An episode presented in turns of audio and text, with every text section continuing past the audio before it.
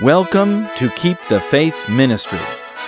Keep the Faith brings you timely messages with in depth spiritual analysis of current events in light of Bible prophecy so you can prepare for the coming of Jesus. Listen to what the news won't tell you. Here is another important message for our times. This is Pastor Hal Mayer. Dear friends, it's so good to be a child of God. Like Joseph, God prospers his children not always in material ways, but in the graces of his Spirit. These are the most prized possessions.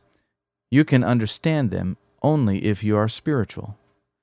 If you're carnal, you will miss the great opportunities that come to prosper in the hand of the Lord. Before we begin this segment on the life and ministry of Joseph, let us ask God's presence. Our loving Heavenly Father, thank you for being there when we need you and for sustaining us throughout all the varied circumstances of our lives. Thank you for giving us courage in the dark times and helping us to trust your faithfulness. We want to thank you for trials and even miscarriage of justice. We need these things to make us truly noble. We pray for godly nobility we pray for princely characters. Help us to rise above all the conflict that goes on in our human lives and live for you no matter what our circumstances. Now, as we study the life of Joseph, help us to see Jesus. Help us to understand his love and his great desire for us to live at peace with all men so far as possible. In Jesus' name I pray. Amen. Joseph had moved from prison to palace. Pharaoh gave him a wife of the priest of On. The priest was the top religious leader of the nation. Pharaoh, no doubt, saw this as a political marriage, but it would certainly benefit the priest. It would be natural, however, that this arrangement should be made. Joseph was a diviner in the eyes of the Egyptians, hence he belonged among the priests, who were highly respected and revered. Marrying the daughter of the priest was a statement about his spiritual credibility, and it was a way of enhancing his authority and position among the Egyptians. Perhaps Joseph wouldn't have chosen her, since she was a heathen, but in this we have no record of God's disapproval. Joseph didn't try to undo the Egyptian religion, but he no doubt influenced it greatly in favor of the God of Israel. Joseph moved very quickly to begin the process of preserving food for the vast multitudes of Egypt. He built barns, organized a collection system, and arranged for proper care of the grain. The nation began to prepare in earnest for the coming drought and famine. One would think that Joseph would immediately contact his family and let them in on the good news. But he didn't. Why not? Joseph had learned to wait on God for his timing. Joseph had learned not to demand instant gratification. That was his pattern. He let God direct him. It pays greatly to be in tune with the infinite, the majesty of the universe.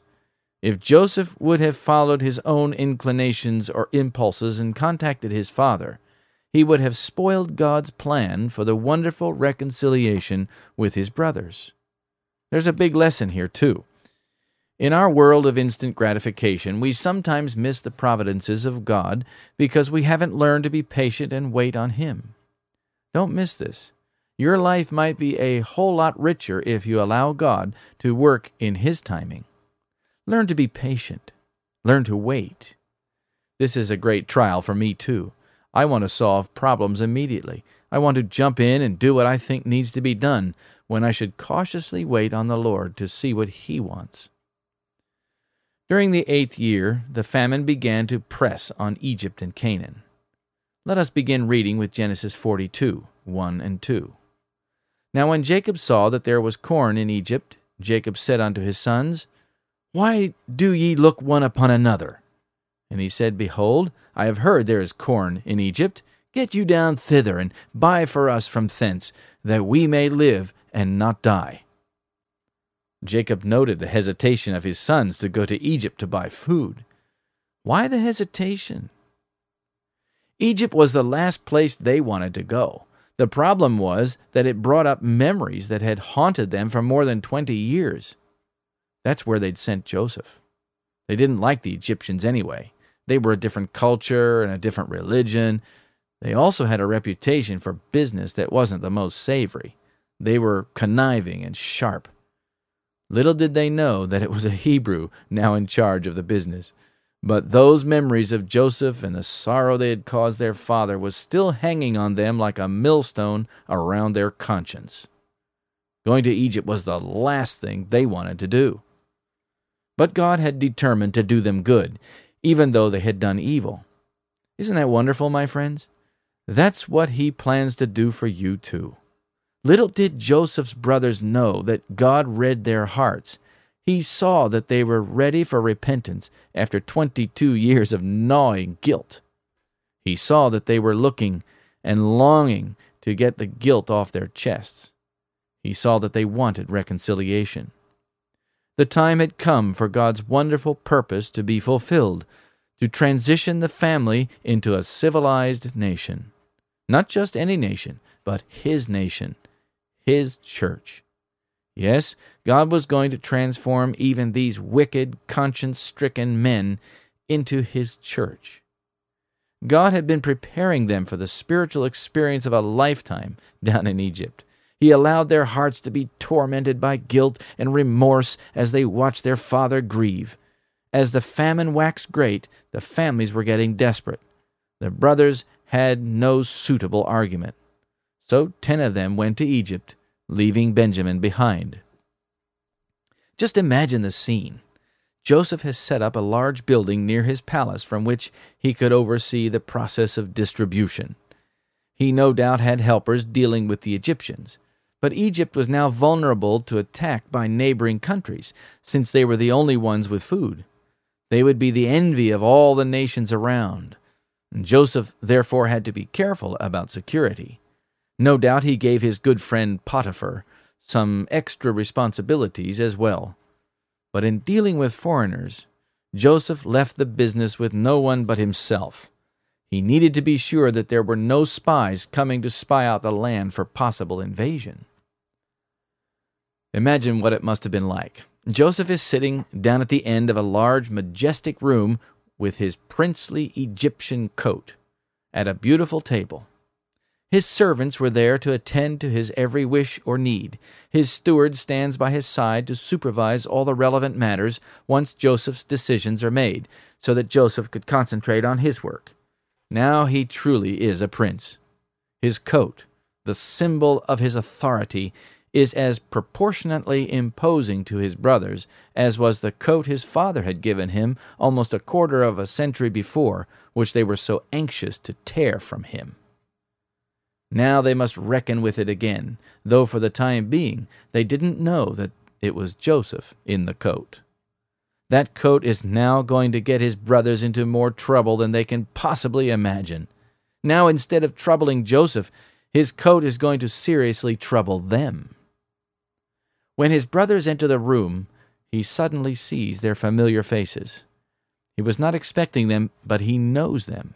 He can hardly contain himself, but has trained himself with great self control. Questions begin to flood his mind. Are they the same as before when he last saw them on that horrible evening when they so coldly sold him into slavery in spite of his anguished pleading? Or were they different now? Great emotion stirred his soul as memories flooded his mind. He had to be cautious. So he decided to disguise himself and act like an Egyptian, though there was nothing more than he would rather do than reveal himself. He yearned to tell them, but he knew he couldn't, not yet at least. Genesis 42, verse 6 says that they bowed down themselves before him with their faces to the earth. They bow low and respectfully. Joseph is instantly reminded of his dreams many years before. His first dream is fulfilled. His emotions, no doubt, alternate from anguish to pity as he watches this amazing scene prophesied so many years before. Joseph had been accused by his brothers many times of being a spy, to spy on their behavior and tell their father. Do you remember? So he decided to accuse them of the same thing. Verse 9 says, Ye are spies, he said, to see the nakedness of the land are ye come. Joseph's brothers answer in verses 10 and 11 We are all one man's sons. We are true men. Thy servants are no spies. They try to tell him of their family. When they mention their father, Joseph's heart is rent. He longs to know about his beloved father. Is he still alive? What has happened to him since he last saw him? But he must control himself and maintain his composure. So he hides his emotions behind his accusation and again accuses them of being spies. They again try to explain their family circumstances, giving more details. Thy servants are twelve brethren, the sons of one man in the land of Canaan, and behold, the youngest is this day with our father, and one is not. Joseph's mind is racing about what to do. He wants to help them more than they can know, but he has to find out some things first. There's no vindictiveness, no revenge in Joseph. He just has to test them to see what kind of men they are now. When they mentioned his younger brother, his heart was cut with a knife. Think of the self control that Joseph must have had to have in this situation. When they mention that one is not, he realizes that they may think he is dead, or at least some obscure slave somewhere. They certainly don't want to say anything about their brother being in Egypt as a slave. Joseph is so surprised and dumbfounded that he can perhaps only think of one thing to say Ye are spies. More than twenty years before, he had protested their accusations and pled with them not to sell him as a slave, but they wouldn't listen. Now he makes them feel as though he won't listen to their protestations. Then he hits upon a plan to outwardly test their story, but in reality to test their characters. Verses 15 through 17. Hereby ye shall be proved. By the life of Pharaoh ye shall not go forth hence, except your youngest brother come hither. Send one of you, and let him fetch your brother, and ye shall be kept in prison, that your words may be proved, whether there be any truth in you, or else by the life of Pharaoh, surely ye are spies. And he put them all together in ward three days. Now they're going to understand how he must have felt when they unjustly threw him into the pit. Perhaps Joseph put them in the same prison at Potiphar's house that he had endured, the king's prison. After all, these were prisoners of state, not ordinary criminals. What irony! They're all going to prison except one. After all, they had all put him in prison in the pit in the wilderness, and then sent him into the prison of slavery. Three days, compared to the three years perhaps that Joseph had been in prison, were nothing. Joseph had been in prison, but he was free in his heart and mind. His brothers, however, are in prison, but they are not free. They had been in their own prison, uh, the prison of guilt, for nearly a quarter of a century. Now they chastise themselves for their guilt. How ironic that they are thrown in prison in the very country to which they had sold Joseph. In three days he relents and lets them out. Verses 19 and 20. And Joseph said unto them the third day, This do and live, for I fear God. If ye be true men, let one of your brethren be bound in the house of your prison. Go ye, carry corn for the famine of your houses. But bring your youngest brother unto me, so shall your words be verified, and ye shall not die. And they did so. He has done a lot of thinking in those three days while they are in prison and realizes that they must be under a lot of guilt. He sees here the need to help them resolve their sin and guilt and give them a spiritual heritage. Isn't that what Jesus does for us, my friends? Now Joseph hears the most astonishing thing. Right in front of him, in a language he can understand, they reproach themselves, thinking he cannot understand them. His brothers talk openly concerning their treatment of him many years before. Listen to their words in verses 21 and 22. And they said one to another, We are verily guilty concerning our brother, in that we saw the anguish of his soul when he besought us, and we would not hear. Therefore is this distress come upon us. And Reuben answered them, saying, Spake I not unto you, saying, Do not sin against the child, and ye would not hear? Therefore, behold, also his blood is required. When they refer to him, he can hardly contain his emotions. They see the cause and effect, though they don't understand it yet. This is very encouraging to Joseph, but very emotional. He turns and goes into the other room and weeps. When he gets himself under control, he comes back to commune with them. When he came back, they were having trouble deciding who was going to stay behind. None of them wanted to impose it on any of the others. Another good sign. So Joseph made the decision about who was going to stay in Egypt. He took Simeon and bound him. Why Simeon? Simeon had been perhaps the roughest and the most zealous in tormenting him. But Simeon was revengeful. He had been one of the two brothers who slew all the men of Shechem when the son of their leader raped their sister. Joseph lets them go except Simeon. He has no intention of letting their families starve. He loves them, but he wants them all to feel the pain so that he can see their characters. He demands their younger brother come back next time in order to verify that they are not spies. But he can't avoid a tender admonition And ye shall not die. They think Joseph is threatening them, and that is how he comes across, but he is far more concerned about the spiritual welfare of his brothers and their families. In Egyptian, he instructs his steward to fill their bags with corn and put their money in their sacks. Can you imagine Joseph that night telling his wife about what has happened? He unburdens his heart about how much he loves them and wants to help them. He gives her the whole story of his childhood. He tells her how they had mistreated him, but how now things have come full circle. I can just imagine him doing that, can't you? Verses 27 and 28. And as one of them opened his sack and gave his ass provender in the inn, he espied his money, for behold, it was in his sack's mouth. And he said unto his brethren, My money is restored, and lo, it is even in my sack. And their heart failed them, and they were afraid, saying one to another, What is this that God hath done to us? They are still reproaching themselves, and when they get home, they all find their money in their sacks. Now they are really afraid. They knew that the Egyptians were conniving and masters of setup. They suspected that this is a trap.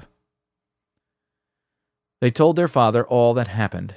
But when they tell him that the condition for returning to Egypt for more food was that Benjamin must go with them, Jacob can hardly stand it. They have to watch him grieve about Joseph all over again. Jacob's anguish knows no bounds. Listen to it in verse 35 and 36. And Jacob their father said unto them, Me ye have bereaved of my children. Joseph is not, and Simeon is not, and ye will take Benjamin away. All these things are against me.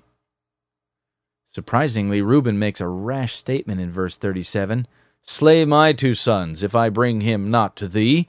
Deliver him into my hand, and I will bring him to thee again. Jacob cannot accept that. Reuben is rather passionate and unreasonable. Jacob isn't going to slay his two grandsons. Why should there be more bloodshed? Verses 38, verse 38. My son shall not go down with you, for his brother is dead, and he is left alone. If mischief befall him by the way in the which he, ye go, then shall ye bring down my gray hairs with sorrow to the grave. Jacob was really grieving and the brothers knew that they were the cause of it. But the famine didn't get any better. It was sore in the land. Jacob asks them to go back to Egypt to buy more food. Judah, the one whose idea it was to sell Joseph into slavery, speaks up. In verse 3 of chapter 43, he says, The man did solemnly protest unto us, saying, Ye shall not see my face, except your brother be with you. If thou wilt send our brother with us, we will go down and buy thee food. But if thou wilt not send him, we will not go down. For the man said unto us, Ye shall not see my face, except your brother be with you. After all, they could all be thrown into prison, and who knows what would happen if the spying charge is reopened. But Jacob is still grieving and blames the brothers for it. But Judah now offers a proposal that shows his change of heart. Verses 6 through 10.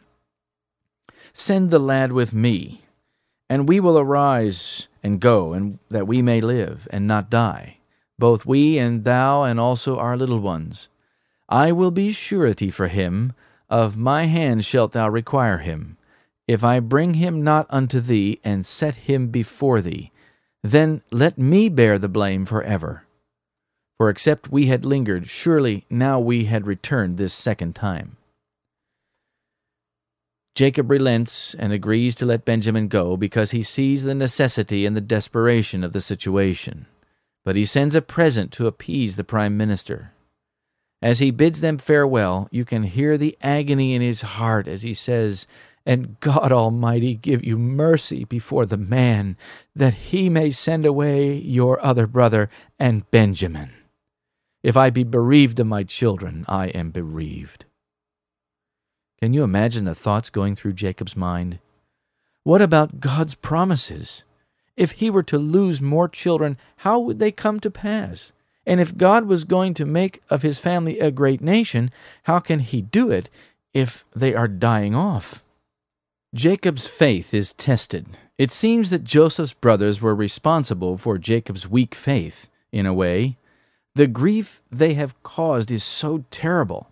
It was hard for Jacob to see beyond what he thought was reality and trust God.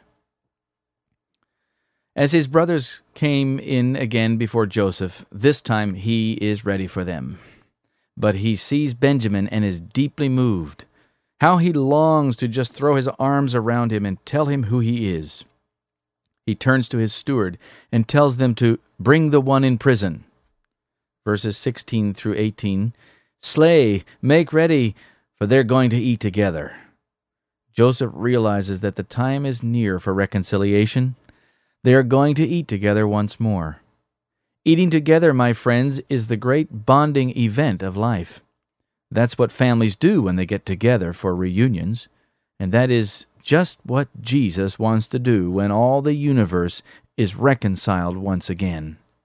It's called the marriage supper of the Lamb. Are you going to be there? It's almost time, you know. But Joseph's brothers are afraid. They worry that they are not invited just to eat. They think it may be a trap. They are still suffering all that guilt, so they're naturally suspicious. In verse 19, they came near to the steward of Joseph's house. They explained what happened with their money, but the steward's response mystifies them. He spoke respectfully about their father and their God. Verse 23 And he said, Peace be to you. Fear not. Your God and the God of your father hath given you treasure in your sacks. I had your money. And he brought Simeon out unto them. Notice who the steward gives the credit for returning their money. Joseph has trained him well to acknowledge the God of heaven. His brothers must have thought that the steward had compassion on them for all the trouble that his master had put them through. Obviously, they didn't even then begin to suspicion that the prime minister was Joseph himself. But their attention was distracted when he brought Simeon to them.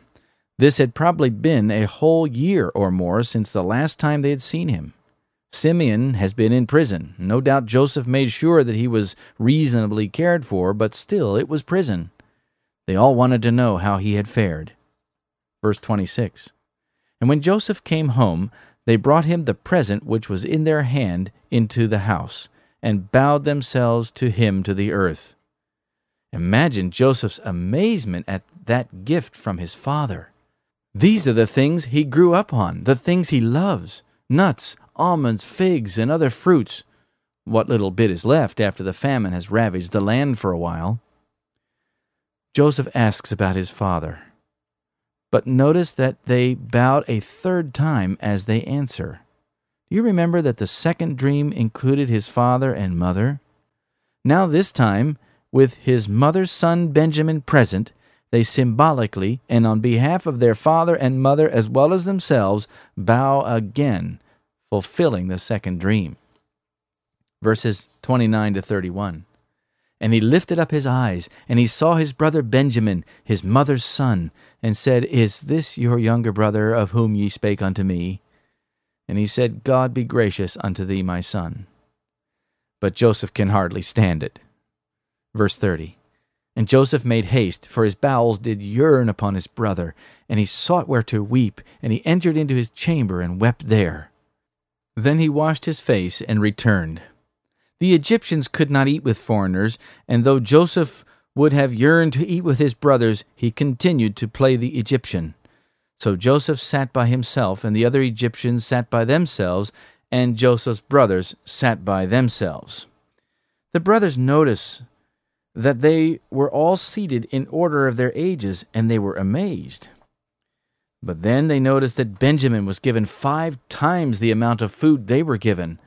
Remember that Joseph's purpose is to see if his brothers have changed. Joseph watched it all. Now we turn to chapter 44. Joseph commanded to fill their sacks and put their money in the sack and put in his silver cup into Benjamin's sack. Joseph was going to treat them unfairly, just as they had done to him, not to hurt them, but to see if they are changed. Early in the morning, they had not gone far from the city when they heard the sounds of horses coming after them. The steward dismounted and accused them of stealing his master's special divining cup used by the priests for their ritual worship. This was an Egyptian thing that Joseph really didn't care about, but it could appear that these men were trying to access Egyptian secrets by stealing the divining cup. Wherefore have ye rewarded evil for good? he charged. Is not this it in which my Lord drinketh, and whereby indeed he divineth? Ye have done evil in so doing. They prost- protested, and were so certain that they were innocent that they offered that the guilty one would die, and they all would be his servants. But the Egyptian protested that only the guilty one would be the servant. The steward searched, starting with the eldest, ironically, knowing where it was all along. As he moves from one to the other, he found the money, but that didn't really interest him. As he progressed, one after the other, the men felt more and more satisfied that he wouldn't find the cup. All the better to surprise them. The Egyptians had a reputation for intrigue and sabotage. But then he finally came to the youngest, the sack of Benjamin, and there it was. Verse 13 says the brothers rent their clothes. They had no way to prove that Benjamin was innocent. Not even Benjamin could protest and clear himself. As far as they were concerned, there was no defense. Imagine what was going on in Judah's mind as they trudged back to the city. No doubt he remembered how unfairly he had mistreated Joseph, and now his conscience, along with his brethren, was stricken hard again. He knew Benjamin had not taken the cup. He also knew that they were being falsely accused. But why? They were trapped. They were helpless and had no recourse but to go back to the city. Judah knew he had a heavy responsibility that would test his integrity. He had promised his father that he would not leave Benjamin in Egypt. No doubt he worried anxiously about what to say to the Egyptian. What would become of him, his family, and his brother Benjamin.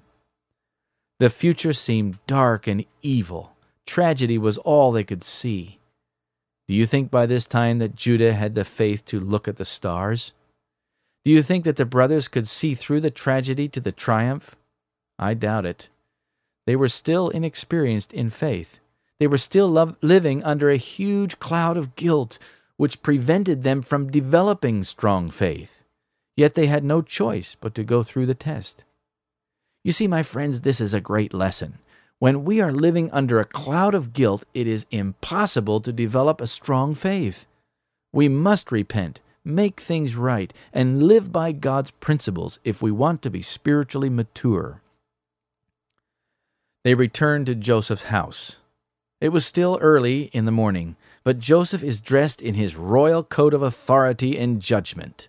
Again they bow before Joseph in fulfillment of his dreams.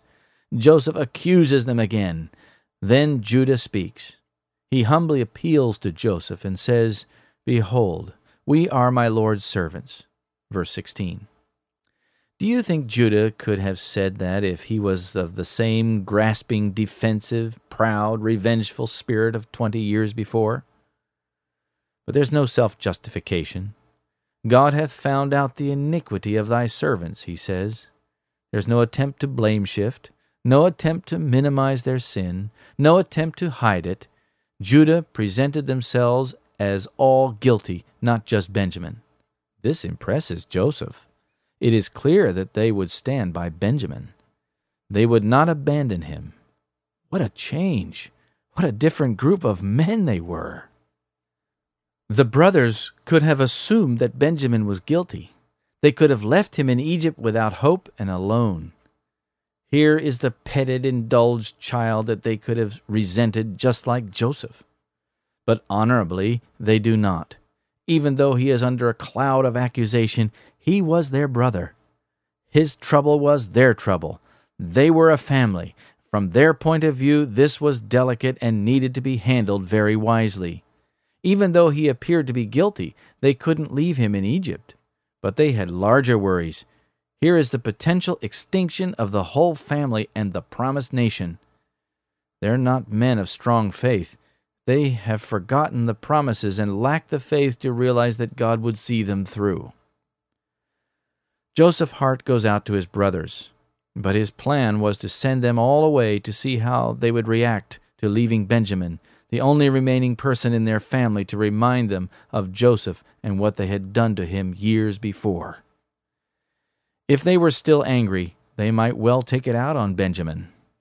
So Joseph presses them. He protests that only Benjamin would be his servant. The man in whose hand the cup is found, he shall be my servant, and as for you, get you up in peace unto your father. Verse 17. Would they leave Benjamin in Egypt and go home? Would they leave him to Egyptian justice? They had sold Joseph into slavery knowing he was innocent. How would they now treat Benjamin? Were these the same men, or were they different now? Note that it was Judah that stepped forward. It was the one who had suggested that profit could be made in selling Joseph. The trader now steps forward to fulfill his promise to his father of surety and protection for Benjamin. His promise was not frivolous or passing. He was serious, and Joseph could see it. Listen to his words starting in verse 18. Then Judah came near unto him and said, O my lord, let thy servant, I pray thee, Speak a word in my Lord's ears, and let not thine anger burn against thy servant, for thou art even as Pharaoh. Judah recounts the story of what happened before they came the second time. Then he tells Joseph of his father's sorrow over the loss of Joseph by saying, And thy servant my father said unto us, Ye know that my wife bare me two sons, and the one went out from me, and I said, Surely he is torn in pieces, and I saw him not since. And if ye take this also from me, and mischief befall him, ye shall bring down my gray hairs with sorrow to the grave. Now therefore, when I come to thy servant, my father, and the lad be not with us, seeing that his life is bound up in the lad's life, it shall come to pass, when he seeth that the lad is not with us, that he will die and thy servants shall bring down the gray hairs of thy servant our father with sorrow to the grave. Joseph can hardly stand to hear the story. He is shocked to hear about himself, but his heart is torn as he hears about his father's grief. Then the greatest shock of all comes to his ears.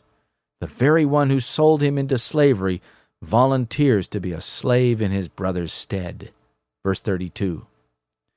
For thy servant became surety for the lad unto my father, saying, If I bring him not unto thee, then I shall bear the blame to my father for ever.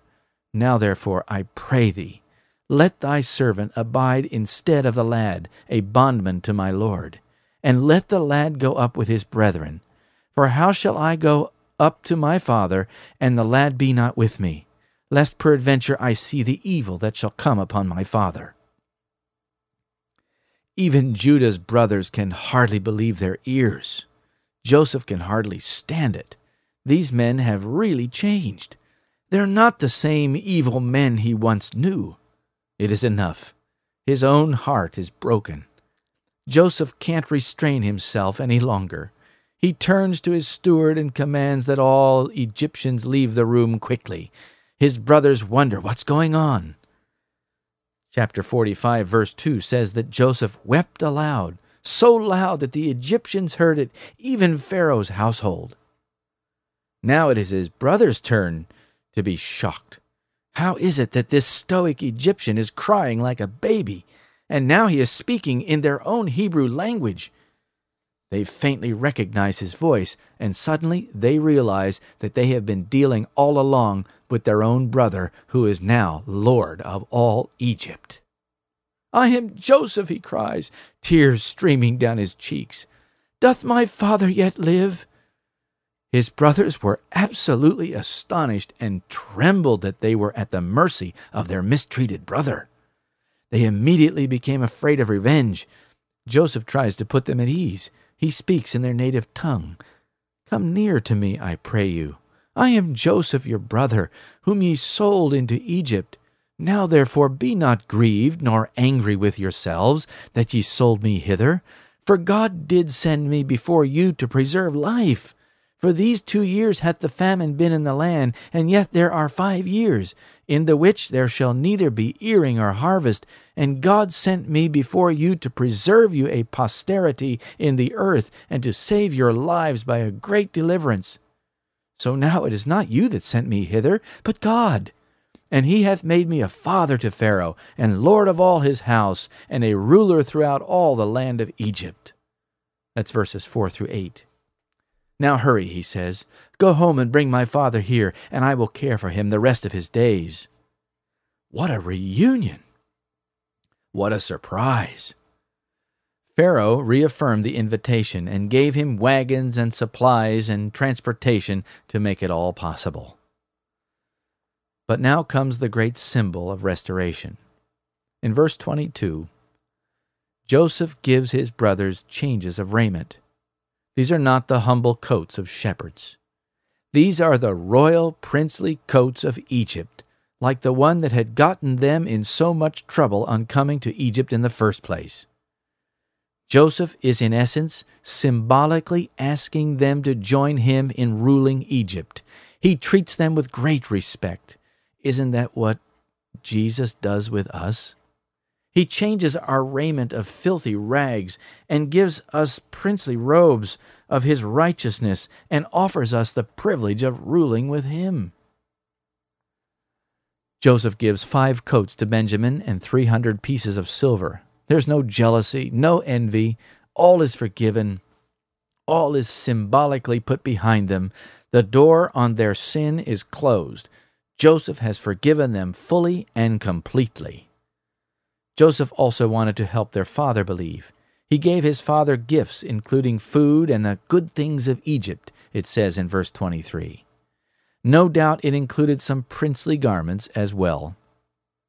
Imagine Benjamin's shock at hearing the story for the first time, the true story. He no doubt has difficulty comprehending what his brothers have done. But there's one more very painful thing to do. Joseph's brothers must tell their father about the quarter of a century of lies and hypocrisy. It is hard enough explaining it to Benjamin. Now they had to confess everything to their father. Joseph was calling them to Egypt. You can imagine the heavy thoughts these men had on their long journey home. How could they tell their father about all the lies and deception? How could they explain their treachery and the heartache they have caused him.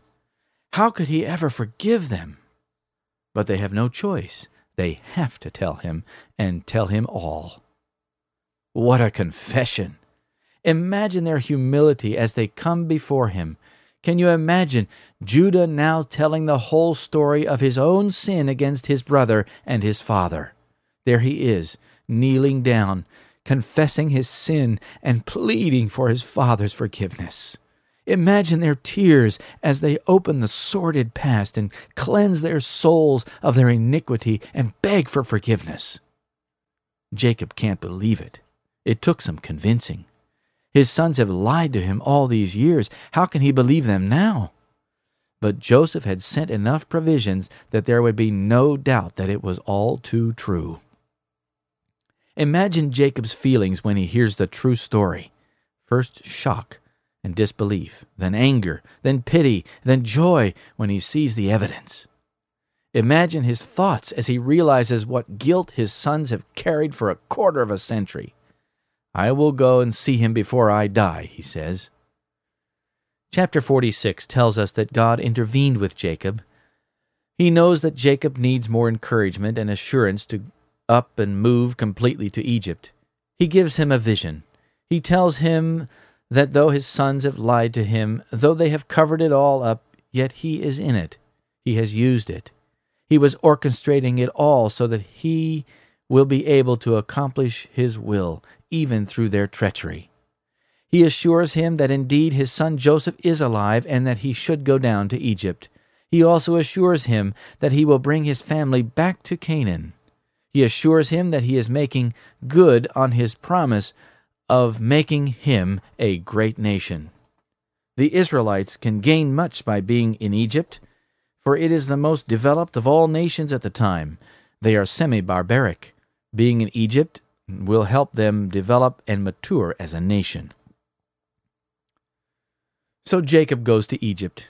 He is used to obeying God, he puts his fears and apprehensions aside and agrees to go and be with his son. They travel down the same road that Joseph traveled so many years before. Imagine their reunion. Jacob's confidence is restored in Judah.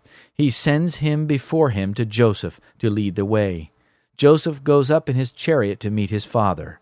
Verse 29 says that when he saw his father, he fell on his neck and wept a good while.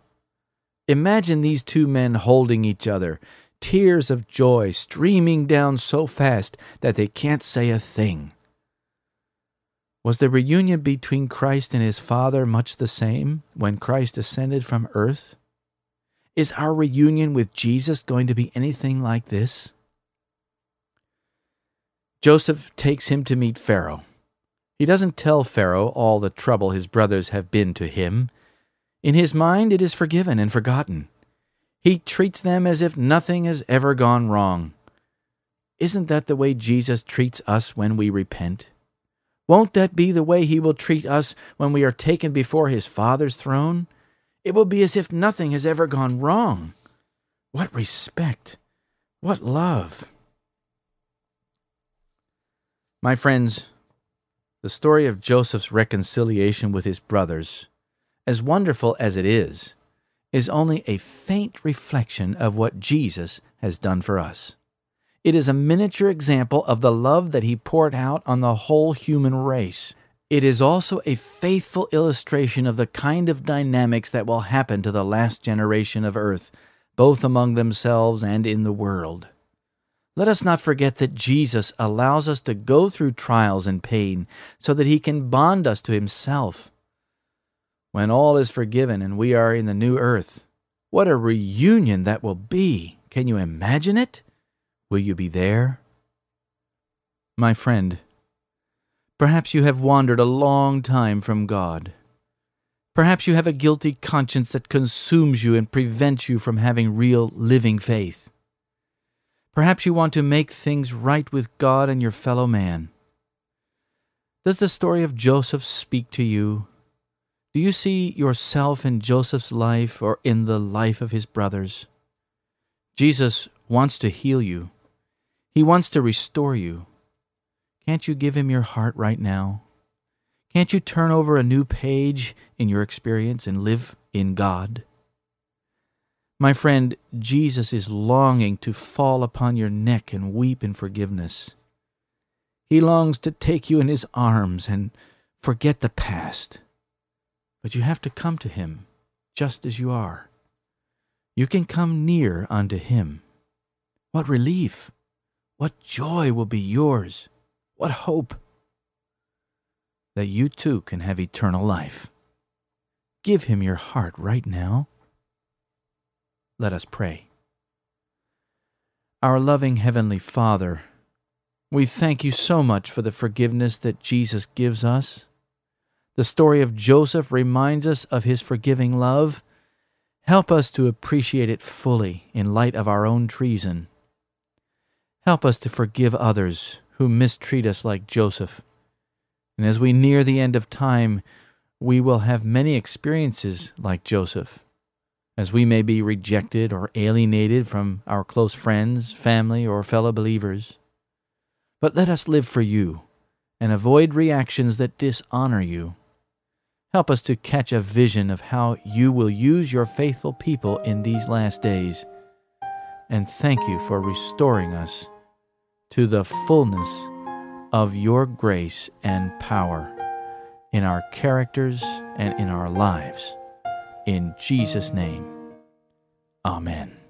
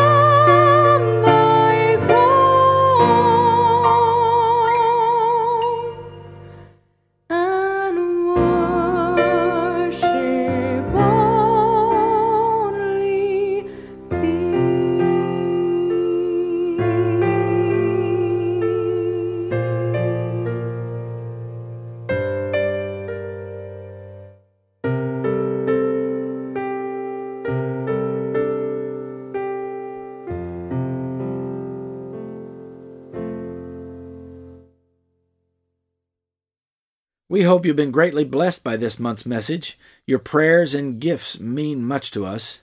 Thank you for your support.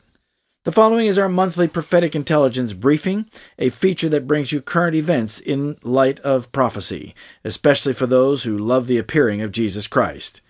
We can see the signs of the times telling us that we are nearing the world's great crisis. May the Lord find us faithful. Our first item this month California lawmakers blame religious people for high suicide rates in the LGBT community. This is Keep the Faith Ministry News. I'm Richard Barnett. I'll be filling in for Hal Mayer while he's on medical leave.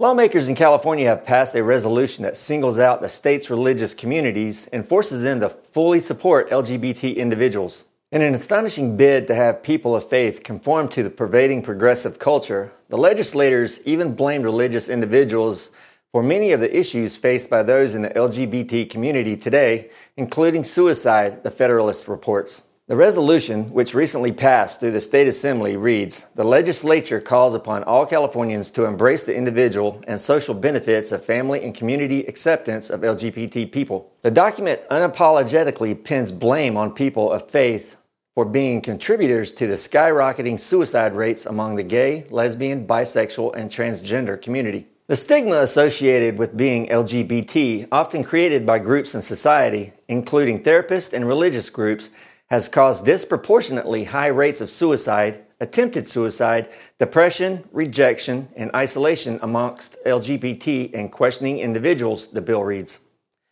So, with this assertion put forward as fact, the California legislature is effectively seeking to force religious people to agree with and support the LGBT community, even if they hold strong personal convictions that would draw them away from doing so. There is some good news, however, because the political action is merely a resolution, it is not legally binding. It does, however, signal a serious shift towards the policing of belief systems that are held by millions of Americans.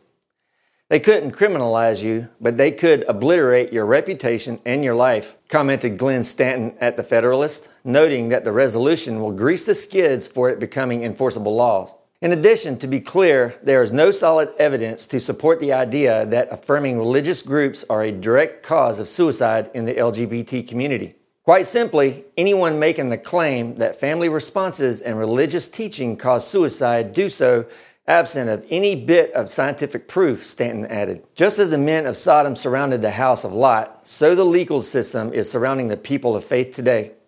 But before Lot and his guests lay down, the men of the city, even the men of Sodom, compassed the house round, both old and young, all the people from every quarter. Genesis 19:4. Next, Facebook funds brain experiments to create a mind-reading device. In 2017, Facebook announced that it wanted to create a headband that would let people type at a speed of 100 words per minute just by thinking. Now, a little over two years later, the social media giant is revealing that it has been financing extensive university research on human volunteers. Today, some of that research was described in a scientific paper from the University of California, San Francisco, where researchers have been developing speech decoders able to determine what people are trying to say by analyzing their brain signals. The research is important because it would help show whether a wearable brain control device is feasible and because it is an early example of a giant tech company being involved in getting hold of data directly from people's minds. To some neuroethicists, that means we are going to need some rules and fast about how brain data is collected, stored, and used. In the report published today in Nature Communications, UCSF researchers led by neuroscientist Edward Chang used sheets of electrodes called ECOG arrays that were placed directly on the brains of volunteers.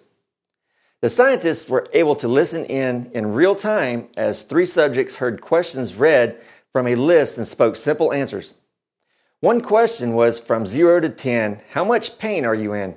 The system was able to detect both the question and the response of 0 to 10 far better than chance. Another question asked was which musical instrument they preferred, and the volunteers were able to answer piano and violin.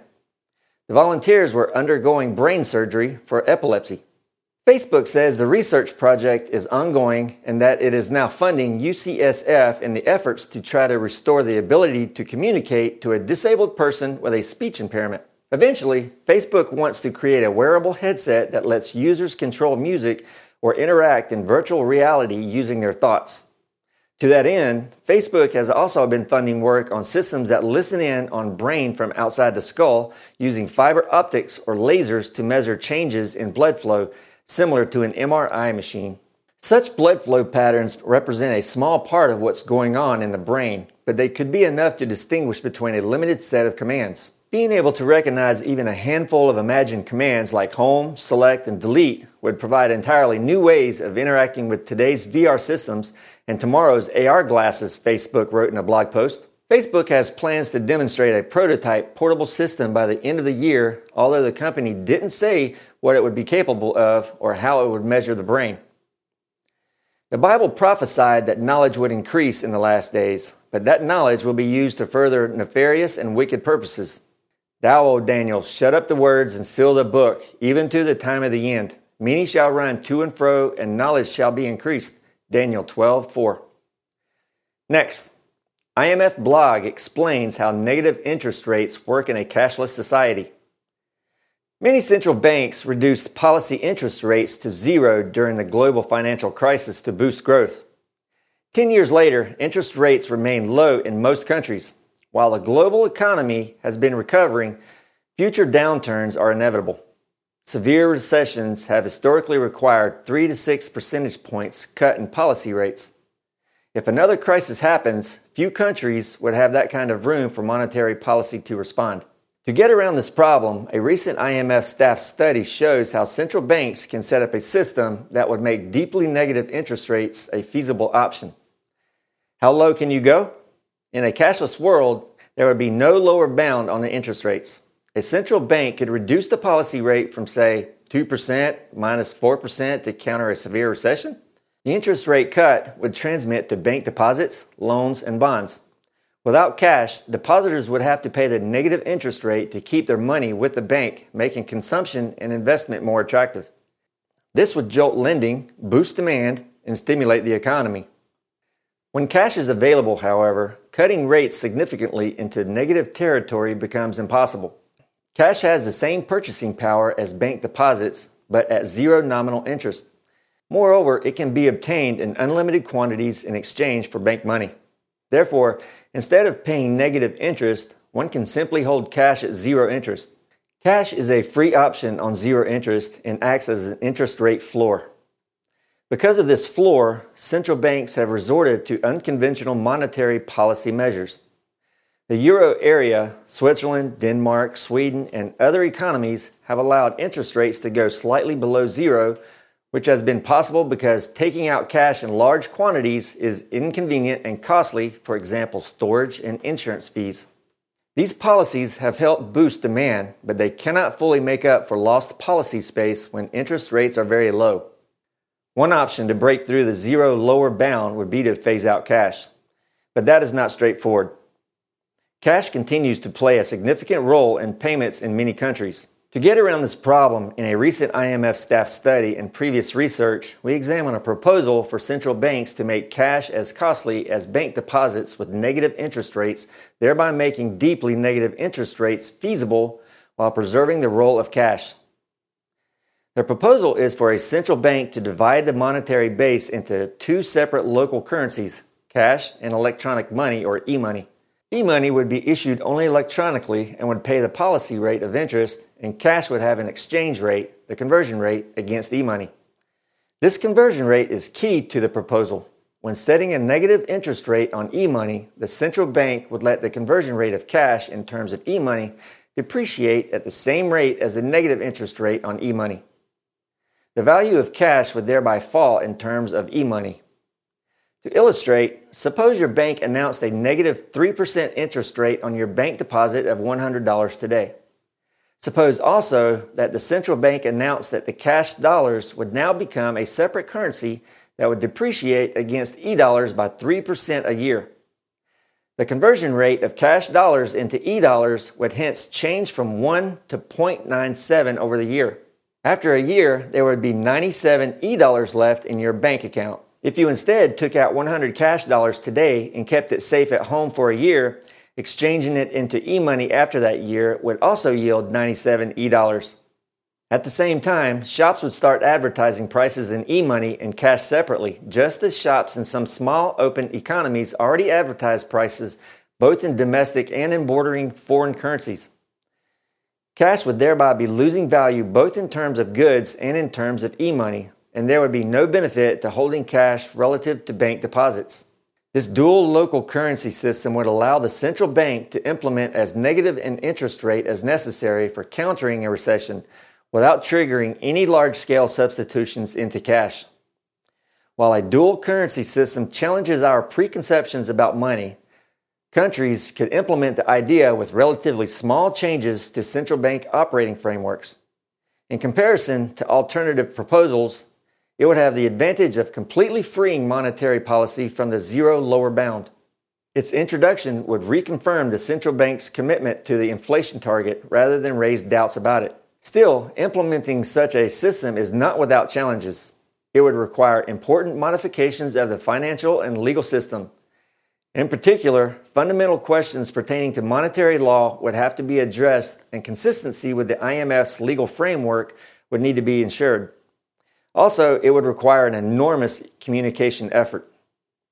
The pros and cons of the system are country specific and should be carefully compared to other proposals such as higher inflation targets for increasing monetary policy space in a low interest environment. We consider these issues and more in our research.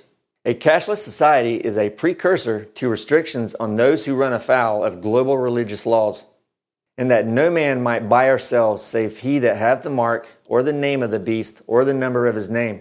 Revelation 13:17. Next, scientists claims to have grown the world's first ever human monkey hybrid embryo. A Spanish scientist has grown the world's first ever human monkey hybrid in a lab in China which was viable and could have been born, but the process was aborted. Researchers formed the hybrid embryo by genetically modifying monkey embryos to deactivate genes that are essential for the formation of organs. They then injected the embryo with human stem cells, which are capable of creating any type of tissue into the embryo. Although the breakthrough experiment is an important step towards using animals for human organ transplants, it had to take place in China to avoid legal issues. The team have not yet published their findings, but reported the creation of the hybrid to El País. The embryo was destroyed at 14 days of gestation, a point dubbed the red line, meaning that the embryo could not develop a central nervous system.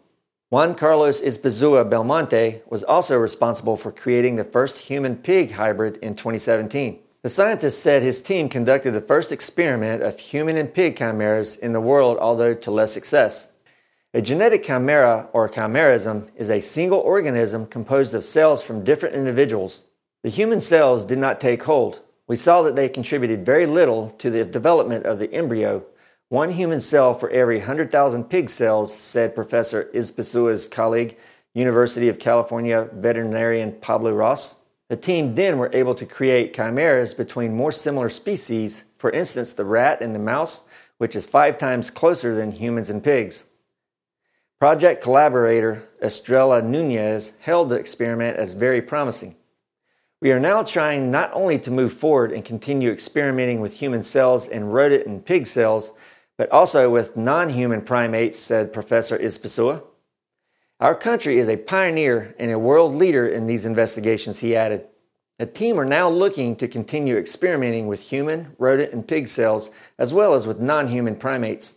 The scientists have also experimented with creating human birds with rats and mice with the hope of developing transplantable hearts, eyes, and pancreases. Angel Raya, director of Barcelona Regenerative Medicine Center, said the hybrid experiments do have ethical barriers. What happens if the stem cells escape and form human neurons in the brain of the animal? He asked. Would it have consciousness? And what happens if these stem cells turn into sperm cells? Nunez has said, however, that if any of the stem cells begin to form a human brain, they will self destruct.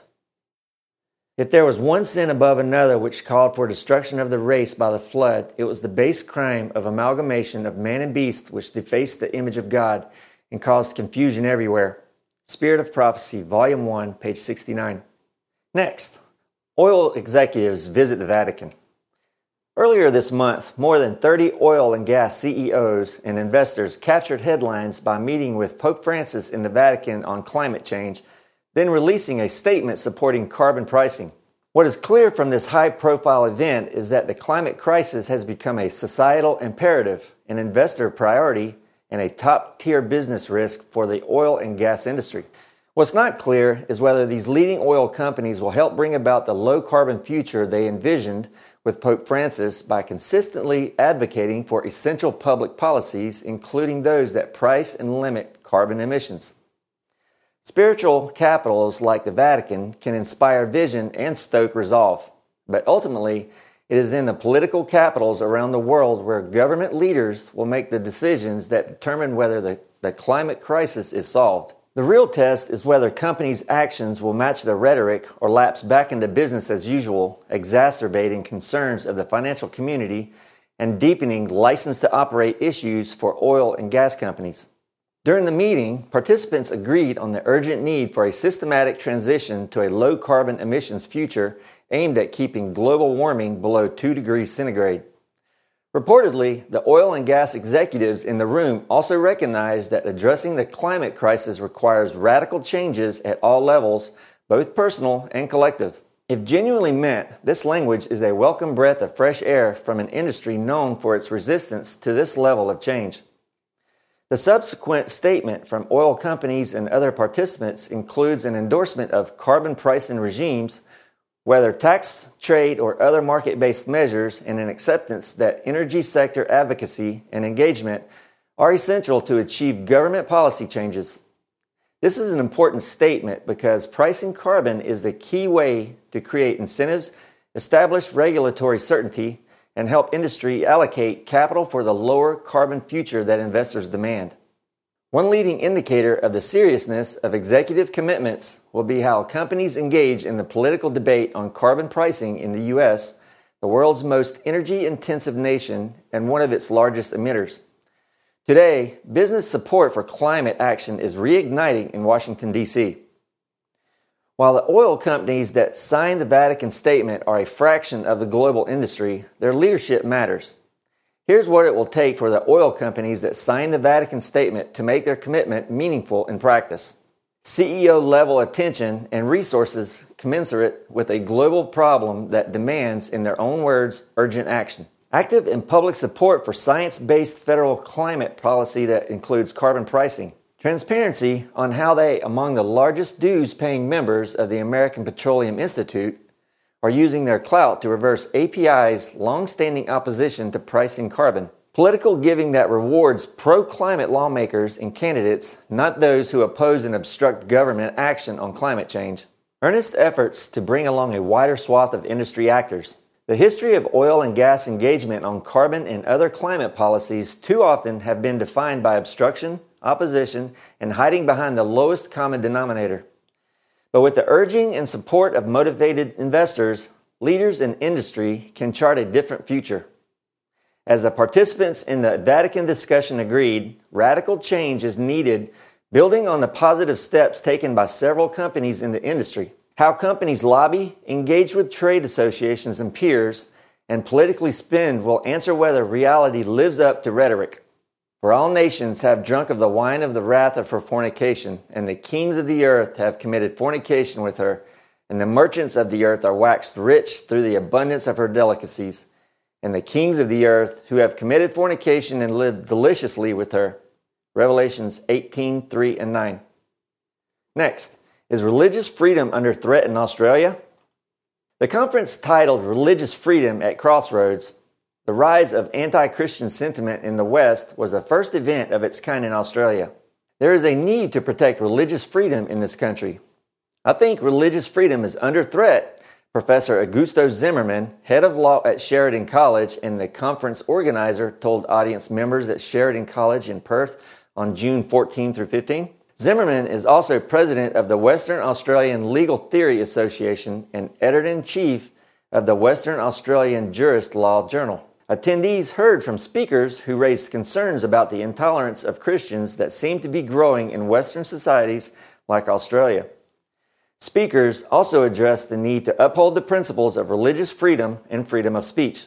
Conference patron, former Prime Minister John Howard, told audience members via video link this is a time for all Australians who believe in the fundamental right of religious freedom to speak out in favor of steps being taken from both sides of politics to ensure that freedoms we've always taken for granted are preserved.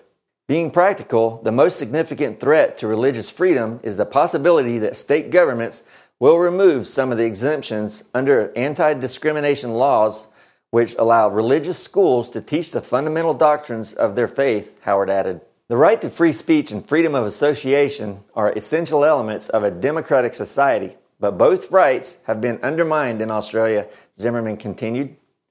People don't feel comfortable anymore to express their opinions because they are afraid of suffering from some sort of persecution as a result. Zimmermann criticized Section 18C of the Racial Discrimination Act 1975 as a law that violates the Constitution of Australia because it can be used by bigots as an instrument of persecution. Section 18C was added to the Act in 1995 and has been the subject of much debate and controversy ever since.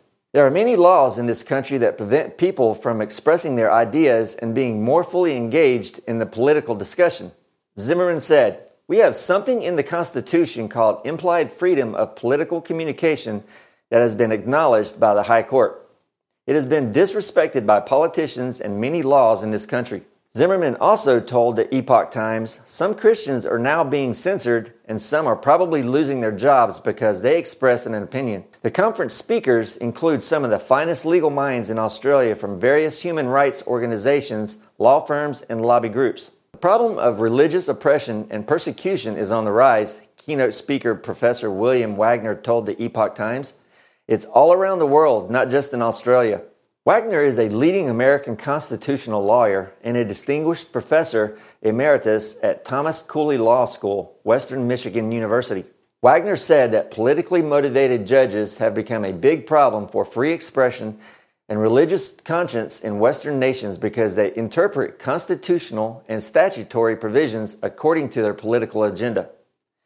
Even more problematic is the unelected judiciary who is not being held politically accountable by anybody. I believe we are at a crossroad, Wagner said. Examples of oppression and persecution of Christians in Australia were discussed, including rugby star Israel Folau, whose contract was terminated by Rugby Australia in May after the committed Christian posted a Bible passage with a meme on social media.